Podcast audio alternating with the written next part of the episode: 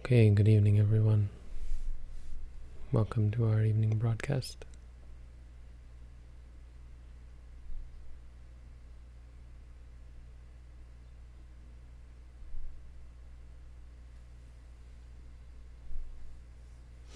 Evening Dhamma talk.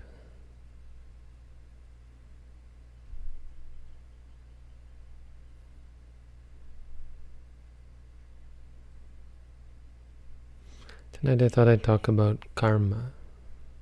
Use karma as a sort of a jumping off point. Karma is, I think, one of the one of the more interesting aspects of the Dharma, the Buddha's Dhamma. I've talked about this, of course, I've given many talks about karma. But we go over some of the, the ideas, where it comes from, of course. Karma is not a Buddhist word. It's a Sanskrit word. It, I mean, it's a simple word having to do with action. Karma means action. And so when someone had work to do and they said, oh, I got to go now because I have karmang karoti. I don't know, it's probably different. Kammang karoti, I have work to do.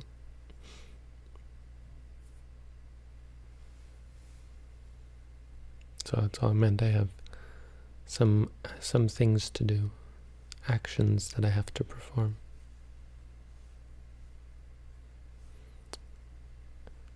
And so, in a spiritual sense, it came to mean uh, ritual action, performing sacrifices. They had very elaborate, uh, complicate, complicated, esoteric rituals that they had to perform and those rituals were considered to be uh, spiritual karma or, or or high a high sort of karma.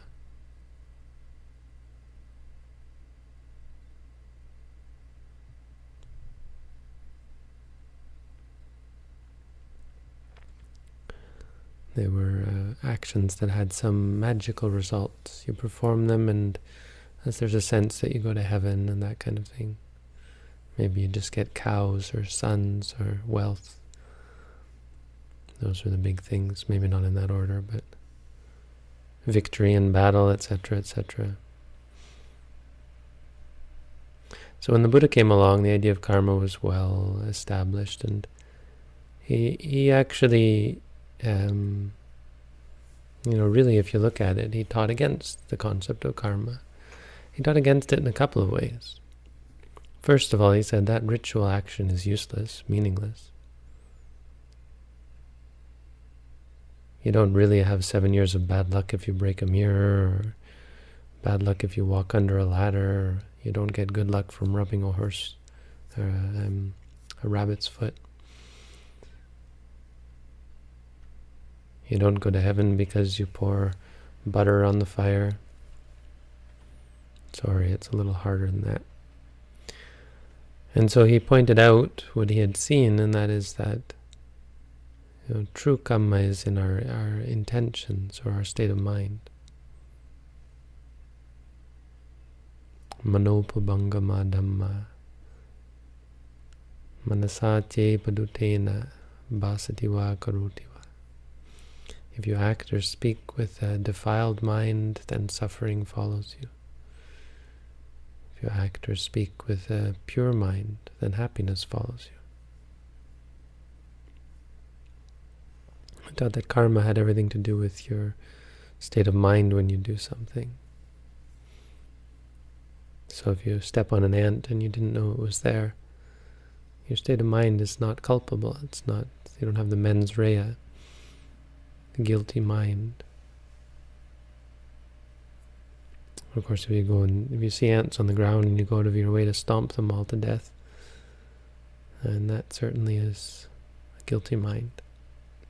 So quite simple, really. I mean, it was really just denying this special sense of karma and reminding people that what's really important is your your awareness, you know, your in your intention, your inclination.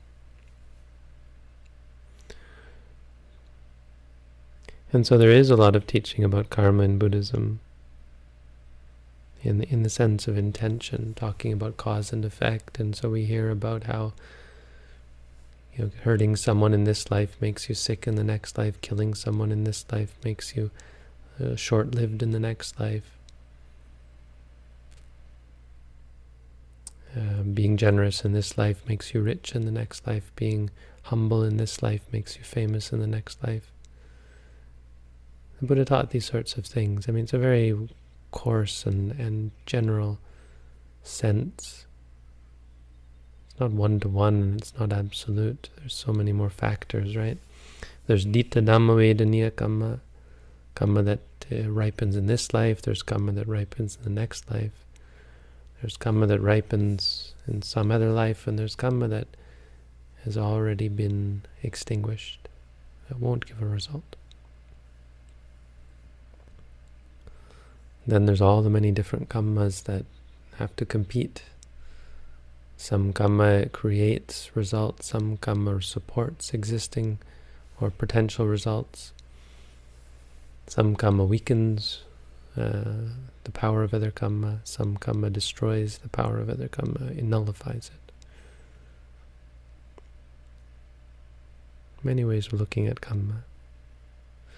I saw, what made me really think of this is I saw just earlier in my room today a cat in the backyard and caught a squirrel. Dead, killed the squirrel dead. So besides thinking about how cruel and evil cats are, it made me wonder about uh, about the, the the idea actually of survival of the fittest.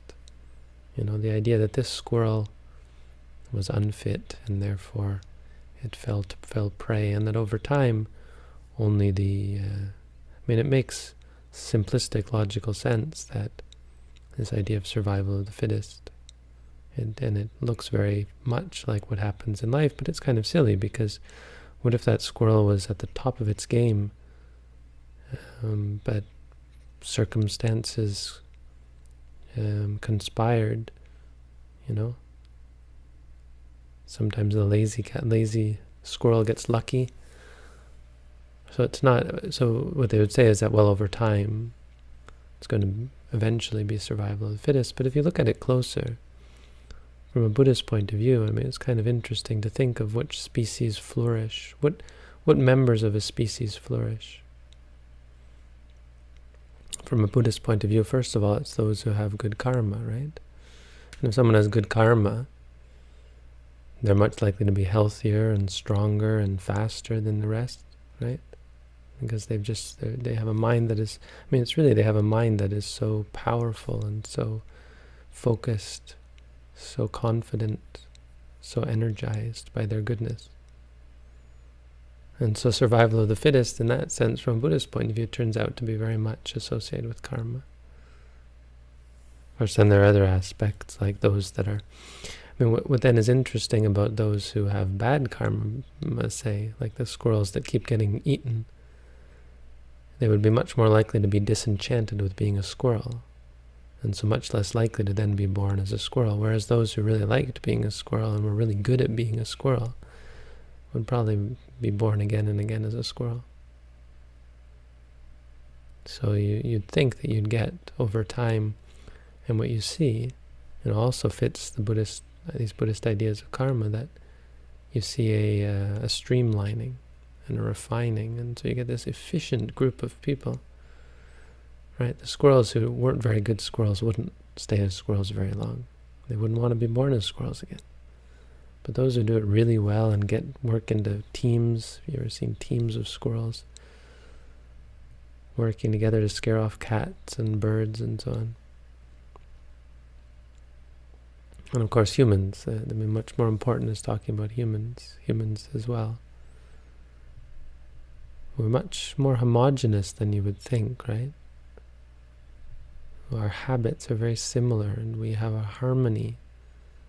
It's like a dance that we're dancing with each other and with the societies and countries and nations that we, in which we live because we've been practicing lifetime after lifetime. We're really good at it. Those who aren't very good at it, well, they maybe they have uh, bad karma, so they're born as an animal, or maybe they're not good at being a human in the sense that they're too good for it.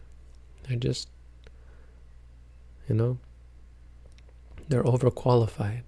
And so when they die, they get promoted. They go to heaven or to the Brahma realms.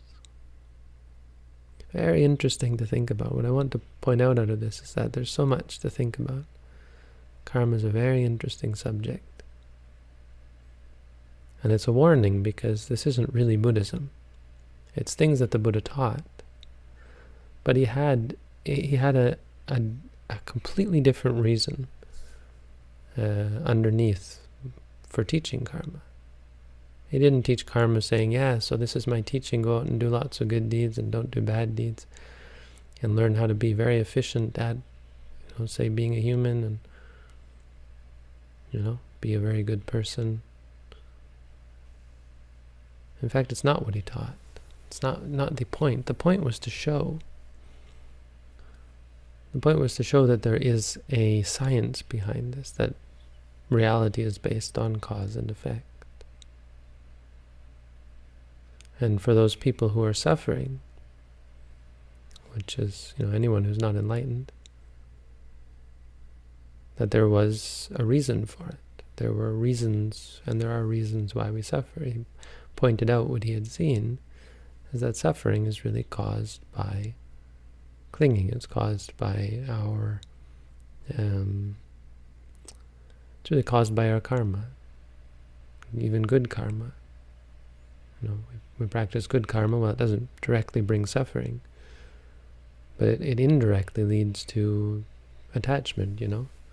If you do lots of good karma and then you get very rich or, or happy, well, you know what happens then, of course. You get egotistical and attached to your wealth and greedy and stingy, or attached to your happiness. You become addicted to the happiness and pleasure. You become indolent, intoxicated.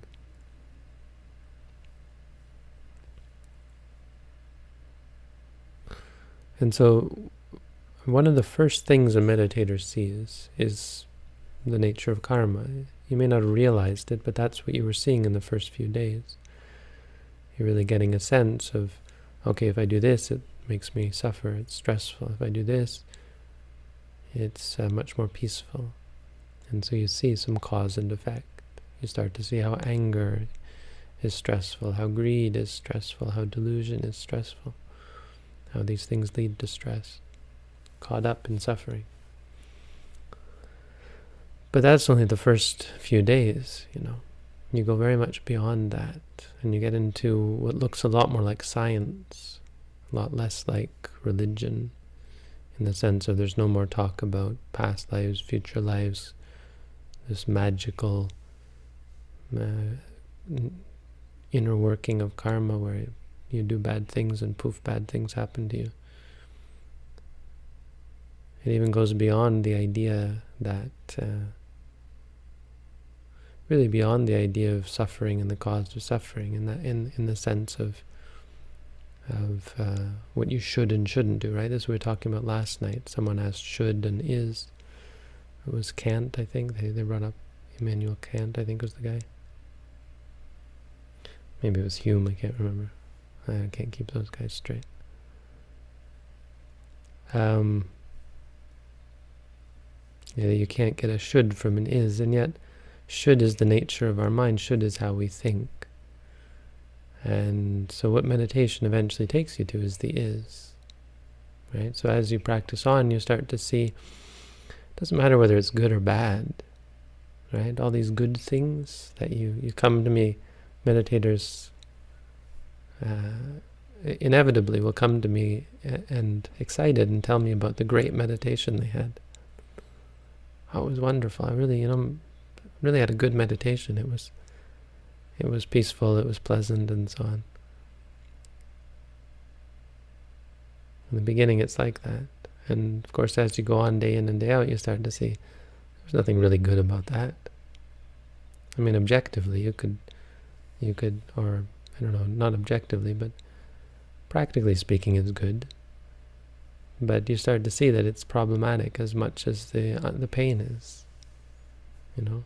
If you have something pleasant, then you just cling to it, and then you're depressed and upset when it's not there. If you have something unpleasant, same thing. You're always worried about it coming when it's not there. Yeah. When it comes, you, know, the same as there's stress associated with good and bad. Good karma turns out to be not so good in the end. In fact, it's the we were talking about how it's the you know, healthy people are are often the most intoxicated, and when you have bad karma, you know, you think of the squirrel getting dispassionate about being a squirrel. I bet that squirrel's kind of had enough of being a squirrel, you know, getting caught by a cat who knows how many times. And uh, so being a human, this is why you often hear teachers say being a human is a great, it's a great uh, place to become enlightened because it's not too comfortable. You know, heaven is actually a wonderful place simply because uh, you can sit in meditation for months and months on end. Well, there's very little to disturb you if you choose to do it, right? But it's it's quite often too too pleasant. And so the problem is people in heaven don't meditate or didn't meditate. I mean, I think now with a lot of Buddhists up there, there might be it might be different. I think it'd be kind of neat to be in heaven with all the Sotapannas and Sakadagamis. Anathapindika is up there, Visakha is up there, all these famous Buddhists that we hear about.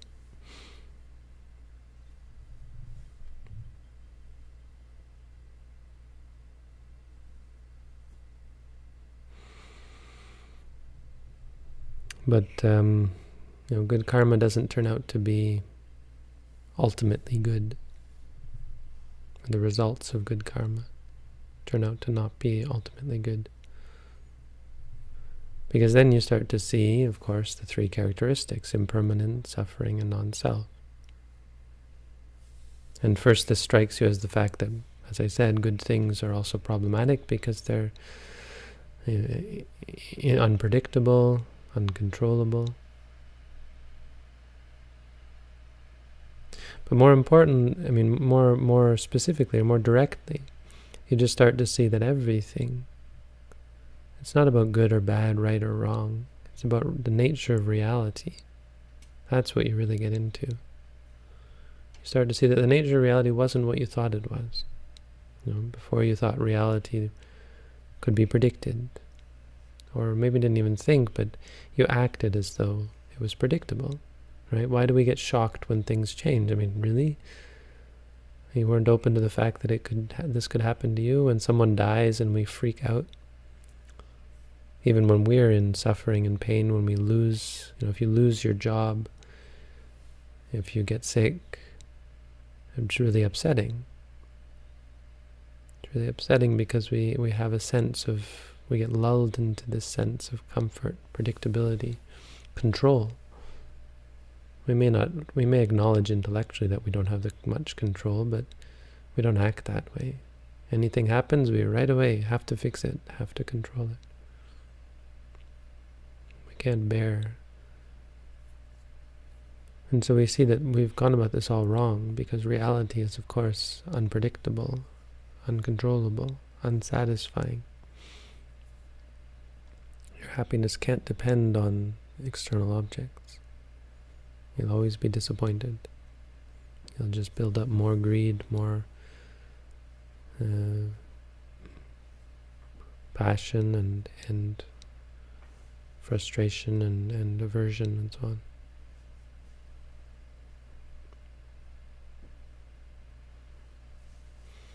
And so very early on in the course, actually, we get very much away from the idea of karma. We're no longer concerned if we get sick. We're no longer concerned about We're no longer even so concerned about doing good deeds. And now this has to be qualified because good deeds are different in the sense that they're efficient.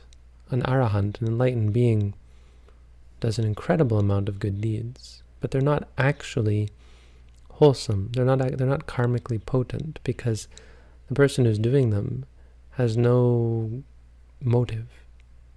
It's not doing them because X. I was thinking about teaching and people wonder, you know, why teach? Should you teach? Shouldn't you teach? Why do I teach? You know?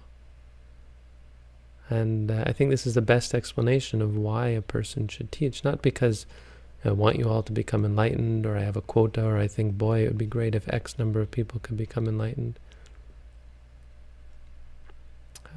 We do it because it's efficient. It's a way to live. It's like if someone, if, if you're walking down the street and a person on the sidewalk asks you for a, a quarter, when you say no or when you ignore them, that's conflict. It's stressful. You know, you don't feel so good inside. Of course, the alternative of giving them something has has has the problem that we don't, you know, we we're, we're greedy, we're attached to our money, we're um, we would say deluded, and because we we intellectualize it and we we over analyze it. What's the person going to do with the money, etc., etc., etc. But very simply, it's a conflict. Someone has asked you for something, and you create conflict if you don't give it to them. And while you know there may be times where that's the appropriate thing to do, and in your mind there's no conflict because you're clear. You know, look, this someone asks you for money to buy alcohol, you think, you know, that's really a, a bad, bad thing to do. Um, but the point being that enlightened being is perfectly fine to give money to homeless people, is perfectly fine to teach meditation. I mean, it's these are things that they can do. Good karma is totally open to them. Bad karma is not because it's inefficient. It's um, there's a quality that which is the reason why we call it bad. There's a quality to it that is uh, complicated or um, inefficient. I think is really the, the closest I can get because it requires some something, delusion, really, ignorance, to do. Evil is anything that requires ignorance to do, let's put it that way. And by ignorance means you're not seeing it clearly. Evil cannot be performed if you're seeing perfectly clearly.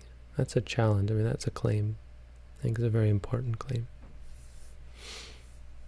So enlightened beings do so much good. You know, they're very keen on, on giving and helping and teaching, practicing, studying. But it's not out of any desire for results. I mean, it's not even out of an ambition or they're not really keen to do it, but they're keen in the sense that it's really all they do. It's just their nature because it's all efficient.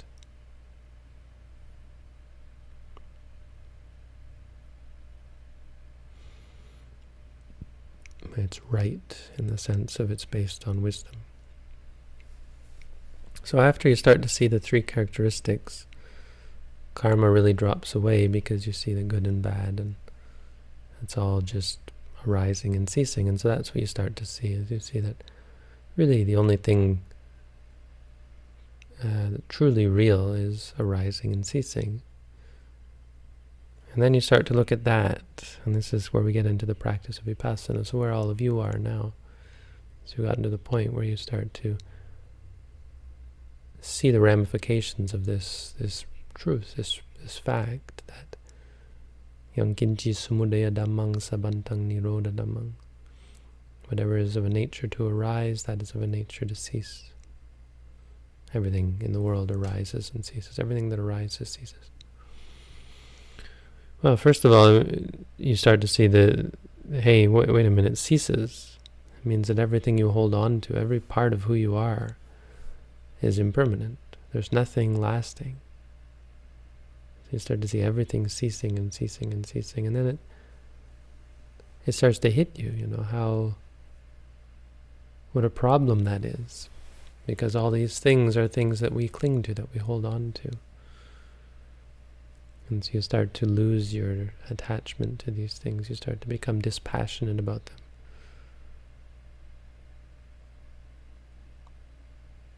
And as you become dispassionate, you really turn. This is the shift that you're all sort of working towards, where you start to see that rather than get upset about these things, really should just let them go.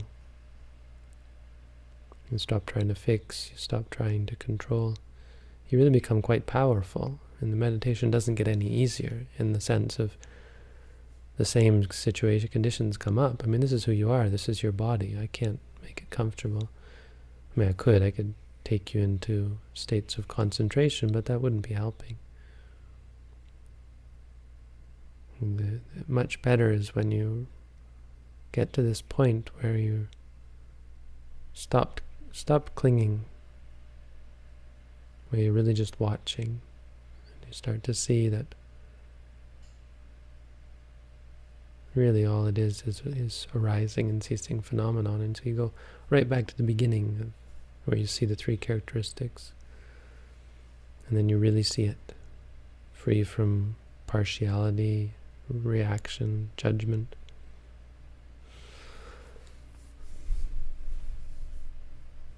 No karma, you know, nothing to do with karma. I mean, there's so much good karma being produced because it's all very efficient, but there's no sense of I'm going to do X and it's going to have X result. It's just seeing things as they are. There's no more reacting to things. A thought comes up, you don't follow it. A sensation, an experience, um, seeing, hearing, smelling, and so on, comes up and you don't cling to it or react to it. That's what you're working toward. Also not the goal, but that's what we're working towards. Because when you get there, this is the most efficient. It's like you've um, you've untied all the knots, or you've removed all the friction, and now you're you're frictionless. And once you become frictionless, you're able to slip out.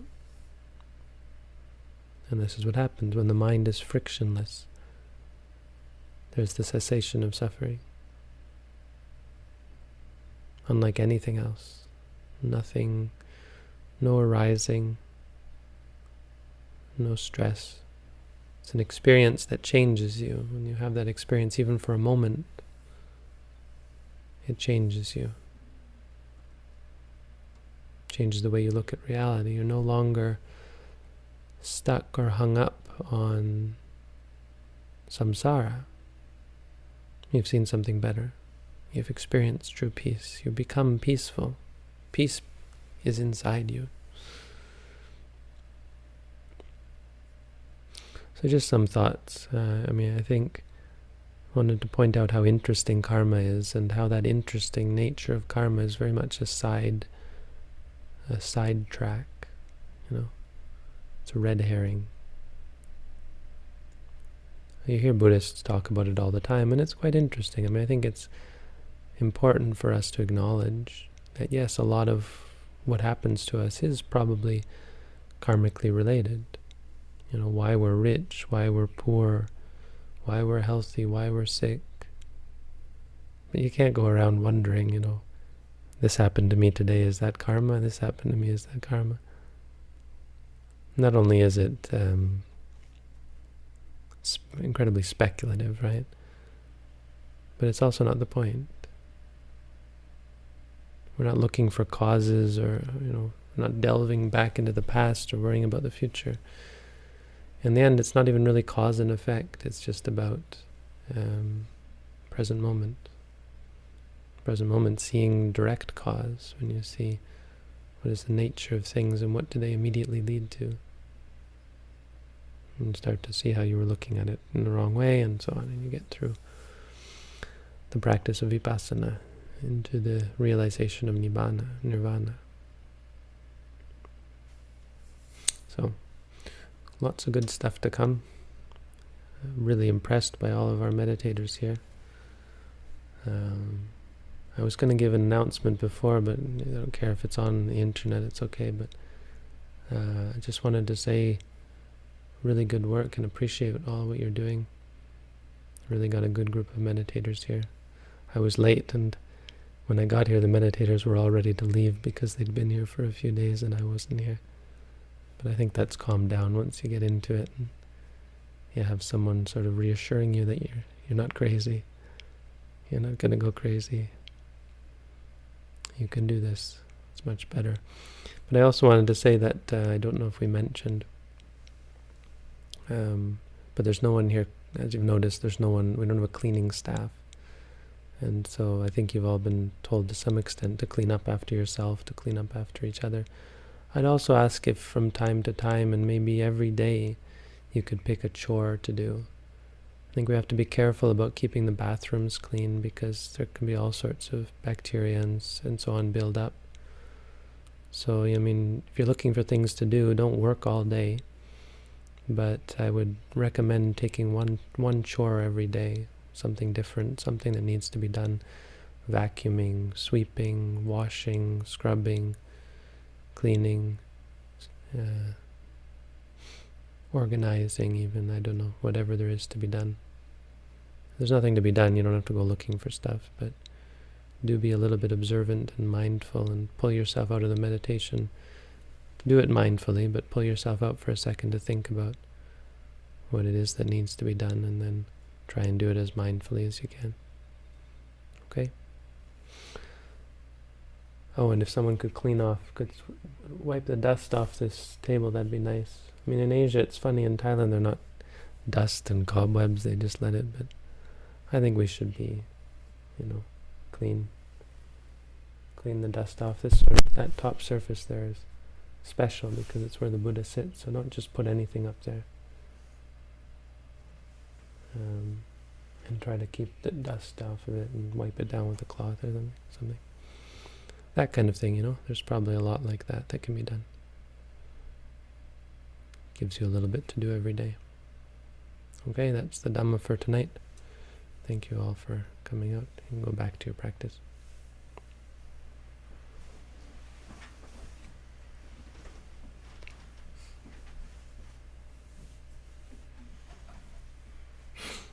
Oh, here's someone talking about hemodialysis.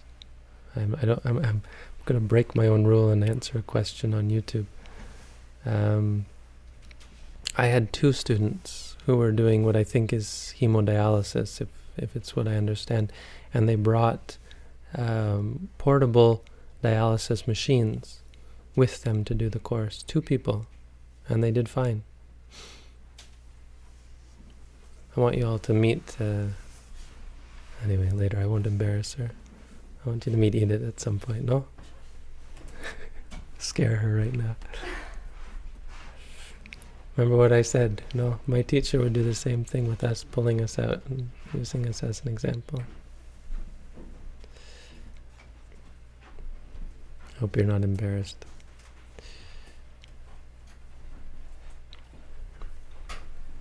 Okay, any questions on the site?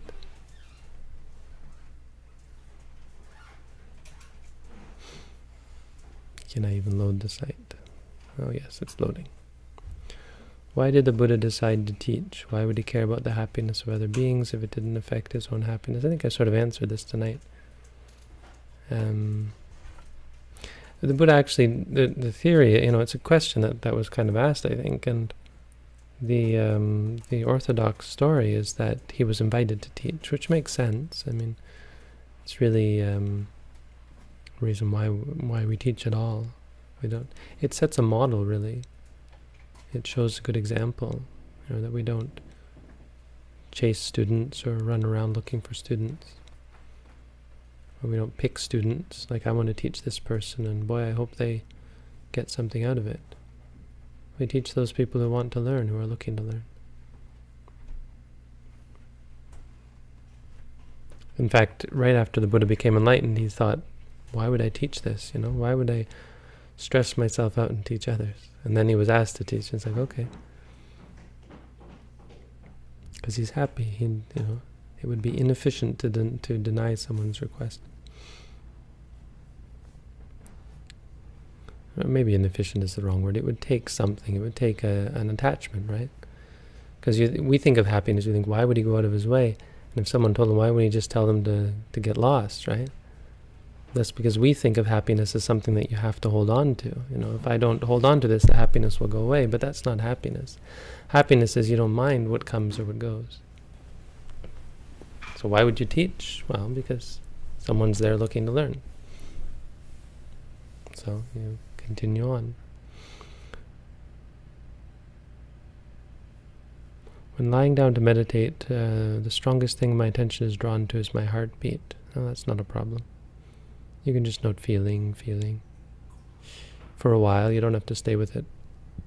Stay with it for a while and then go back to the rising and falling. If you're reacting to it, liking it, disliking it, worried about it, confused, doubting, and so on.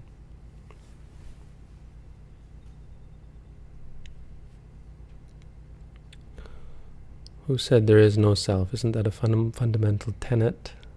Tenet, I think, is what you're looking for in Buddhism, and something the Buddha described himself. Anatta is a quality. It's a characteristic of things. It doesn't say there is no self. The Buddha never said, as far as I know, there is no self. And I've gotten in trouble for this because some people have tried to give me a talking to and tell me, well, you know, he pretty much said there isn't a self. And I don't think that's true. I, I don't want to mislead you. I mean, it's not like the Buddha was therefore inclined to believe that there is a self. It's just, it's not a useful word. I mean, I've said this many, many times, Expl tried to explain this many times. The idea that something is or isn't is, um, is, is in the realm of entities. You know, a self existing is a different way of looking at reality. We don't look at reality from the point of view what is this thing is that thing is. We look at reality from a point of view of experience. And so it's much more practical and less philosophical. Is there a self? Is there a God? Etc. etc. Do I exist? Do I not exist?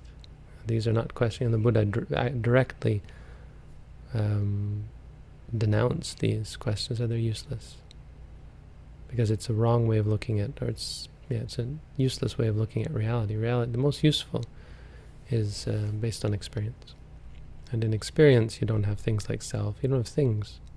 So the question, is there a self, isn't there a self, doesn't work. But everything you experience is non-self in the sense that it wouldn't qualify as a self, it doesn't belong to self, it's not controllable, it's not possessible, saying itself is silly is the cause of suffering, right? When you say itself or when you cling to it as me, mine, that's what causes all sorts of trouble. Because that's what causes ego, arrogance, attachment, conceit, so on. That's what is meant by anatta. Trouble with my breath during meditation, I find that I'm controlling my breath. There you go. So our our fundamental way of looking at things is trying to control things. And this is the problem. So anatta is um, the the realization that frees you from uh, this control. So, you know, this person's next question is asking about controlling the breath, and the funny thing is, you can't control the fact that you're controlling your breath, right? So it's not actually controlling it; it's a mind state that is stressed about it, that gets stressed when things are a certain way, trying to wish for them to be another way, and it's just stress in the mind. Once you see that and let go, you stop stressing. And when you stop stressing, you stop suffering. So they're asking, are there any techniques I'm used to relinquish this control? So what you're saying is, can you give me a technique by which I can control my controlling? And that's absolutely impossible. I mean, it's not really control at all, and that's what you're seeing. You can't stop yourself from doing the wrong thing, making mistakes. The only way to stop yourself from making mistakes, doing the wrong thing, is doing what you're doing. And you're, so basically your practice is good. The person who's asking me this is, is practicing correctly. It's what we would expect. You see how dumb, how, how wrong we are, how, how misguided your, your intentions and your actions are. And you see it again and again and again until you finally really get it. And when you really get it, it you stop naturally. So you're trying to observe the breath in the natural state. Well, that is the natural state, unfortunately. That's the natural state of you. You're all mixed up as we all are. It's just a matter of seeing that and realizing what you're doing wrong. It just takes time and patience, really. Ideally, if you came here and did a course, I could really show you. Is it true that according to Theravada teachings, when a person achieves Nibbana, that person ceases? The person never existed in the first place. Again, we get back to looking at reality we don't admit the existence of a person in ultimate reality. It's just a concept. You see someone, you think, oh, that's a person, but actually it's just light touching the eye. It's just an experience. When you think about yourself, it's the same thing. It's just a theory. It's just a concept an abstract.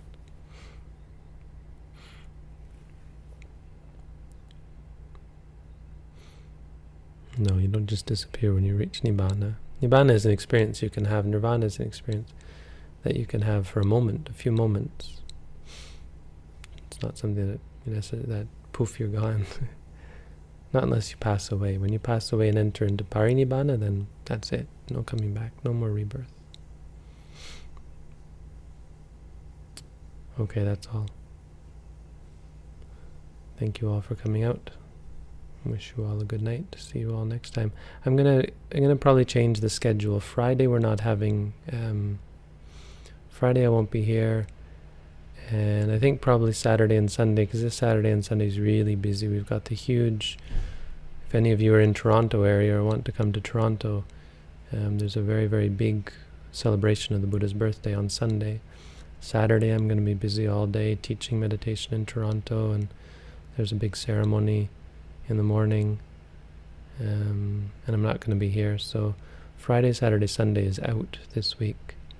And I think next week I'm going to start to find a schedule. I may just do three times a week broadcast. Uh, because one night a week we're now going to have a meeting of our, if anybody here is interested, Friday night we're going to have a volunteer meeting for our organization. If you want to get more involved, help us work towards building a meditation center here in Canada, learn about all the good things we're doing locally and and online. Um, you're welcome to to learn about that and get involved. Anyway, that's the broadcast for tonight. Thank you all for tuning in.